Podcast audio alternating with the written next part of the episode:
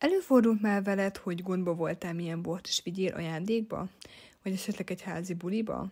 Vagy talán az étteremben teljesen feszélyezve érezted magad, és kínosan, mert nem tudtad, milyen bort is válasz? Üdvözöllek a Tanulj a borokról podcastben. Egy podcastben, amely nem csak a borról szól, de rólad is, hogy számodra elérhetővé tegyem a tudást, melyet bárhol kamatoztatni tudsz. Tekints engem egy olyan zsebszomeliernek, és hagyd, hogy segítsek neked meghozni pár döntést. Szeretném, ha magabiztosabban mozognál a borok virágában, és hogy ne nagyon érezd magad gölcsösen, amikor a borokra telelődik a szó. Ez legyen egy közös tér, ahol a tudás egyben szórakozás is. Az én nevem Dóra, tájai borász és a Déve borok készítője. Üdv nálam!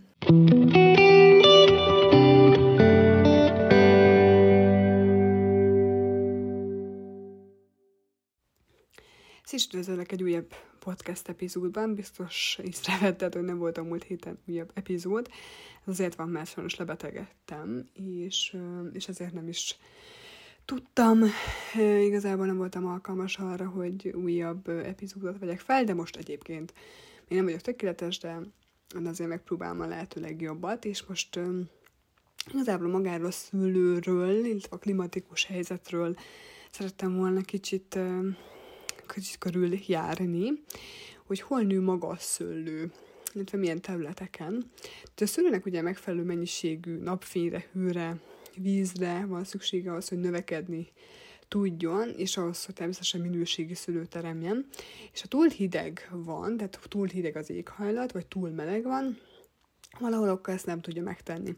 Tehát a szőlő azokon a területeken nő a legjobban, ahol a tél elég hideg ahhoz, hogy megpihenjen a szőlő, és ennek eredményeképpen a legtöbb szőlő a földgömb földünknek olyan szélességi fokai nő, amelyek megfelelő mennyiségű napfényt, hőt, vizet biztosítani tudnak a szőlő számára.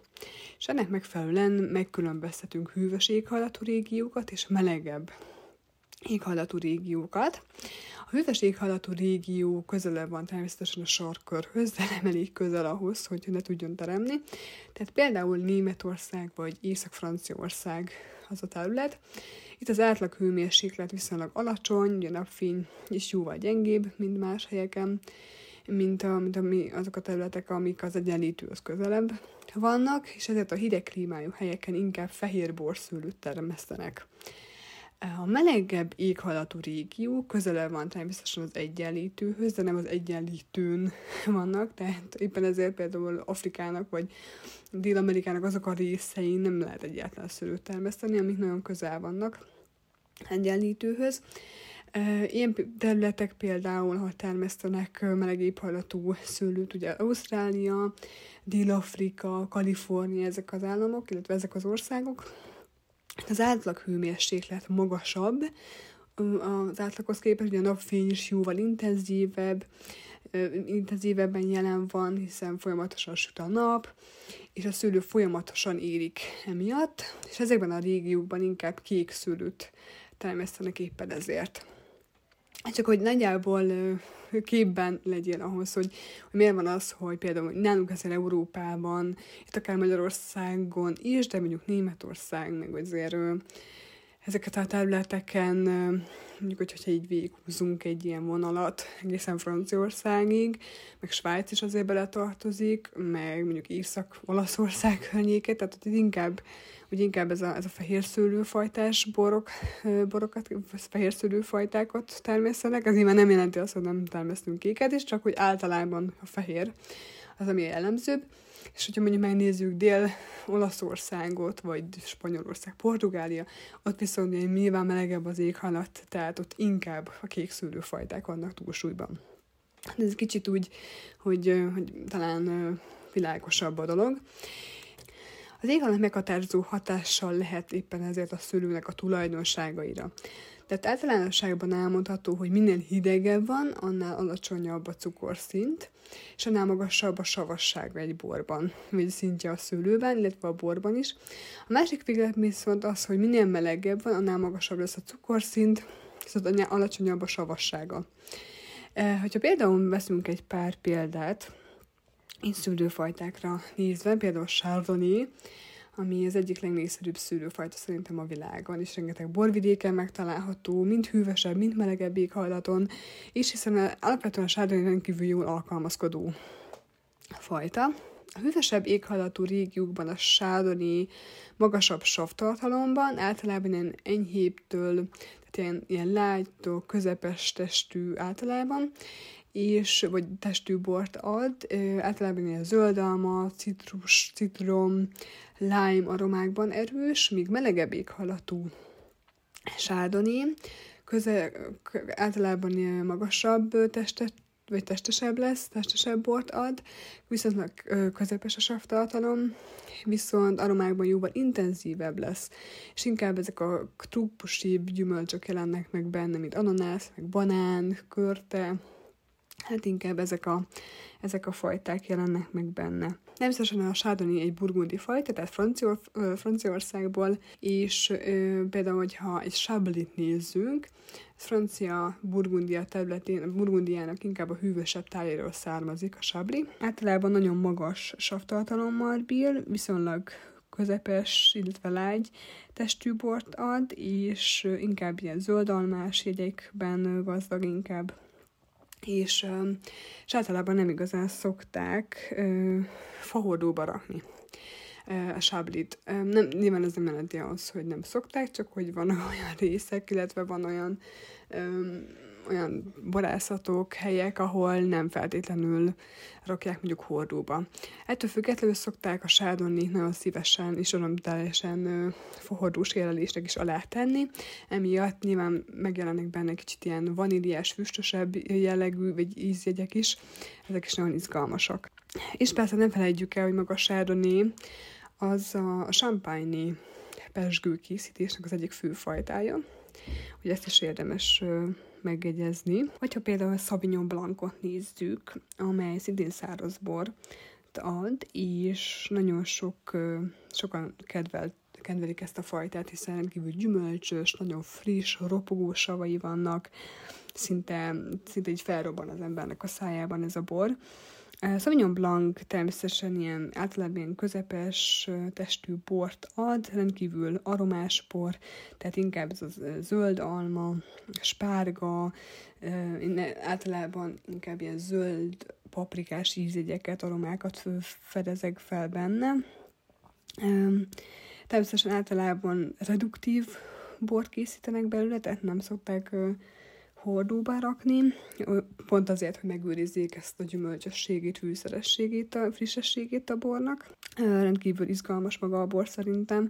Sok helyen nagyon szeretik, például Új-Zélandon, természetesen Franciaországban, de egyébként nagyon sok helyen, akár itt Magyarországon is lehet azért találkozni vele. Ott az egyetki borvidéken sok, nagyon sokan használják a szavinyont, illetve egyes Balaton borrégiókban is. Hogy még egy fehér szőlőfajtát említsek, ilyen például a Pinot Grigio, amely magyar néven a szürke barát jelenti. A Pinot Grigio ez rendkívül populáris és népszerű szőlőfajta. Lehet, hogy Magyarországon nem igazán, de, de külföldön, illetve más területeken rendkívül szeretik ezt a szőlőfajtát.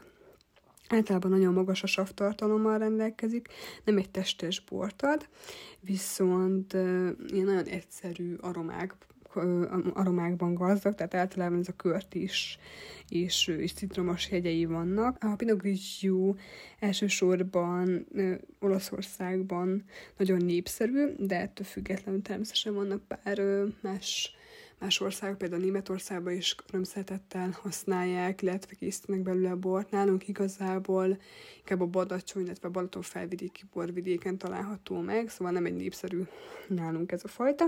Ettől függetlenül rendkívül izgalmas bort ad. Ha csak fehér szőlőfajtákról beszéljek, természetesen vannak kék szőlőfajtáink is, egyik legnépszerű természetesen egyértelműen a Cabernet Sauvignon, amely nagyon sok helyen szintén termesztik, így a világ minden részén.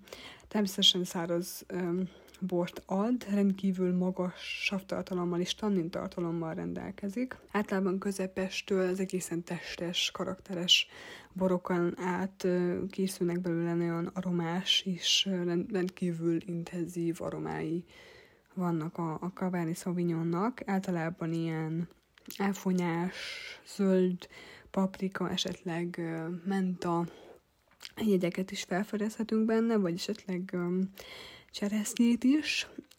Nagyon sokszor ugye szokták akár fahoróban is érlelni, emiatt ugye ad neki egy kicsit ilyen cédrusos, vaníliás jegyeket is.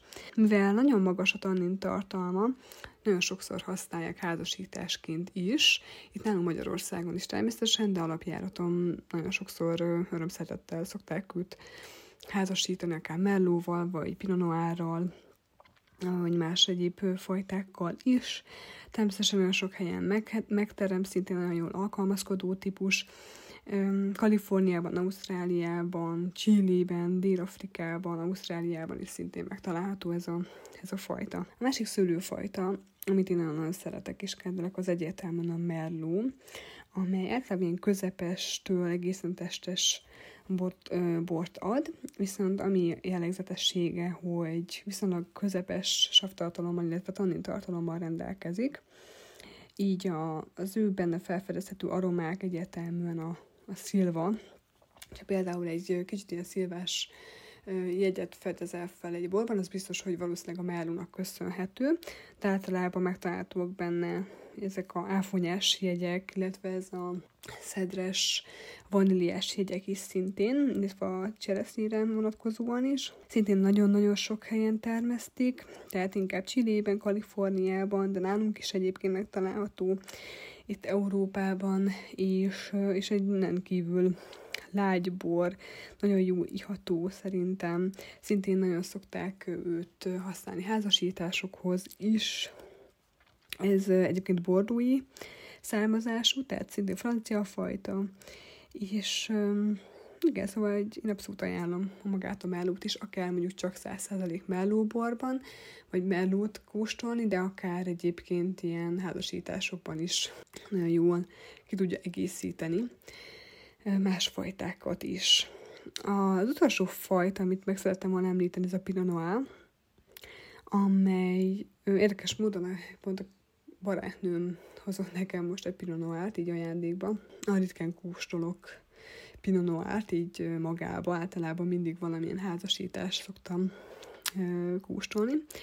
A Pinot Noir egyébként egy rendkívül, én nem, nem feltétlenül a kedvenc fajtám, de ettől függetlenül egy viszonylag lágyabb bort ad a Pinot Noir, nagyon magas a savtartalommal rendelkezik, viszont nagyon alacsony a tannin tartalma.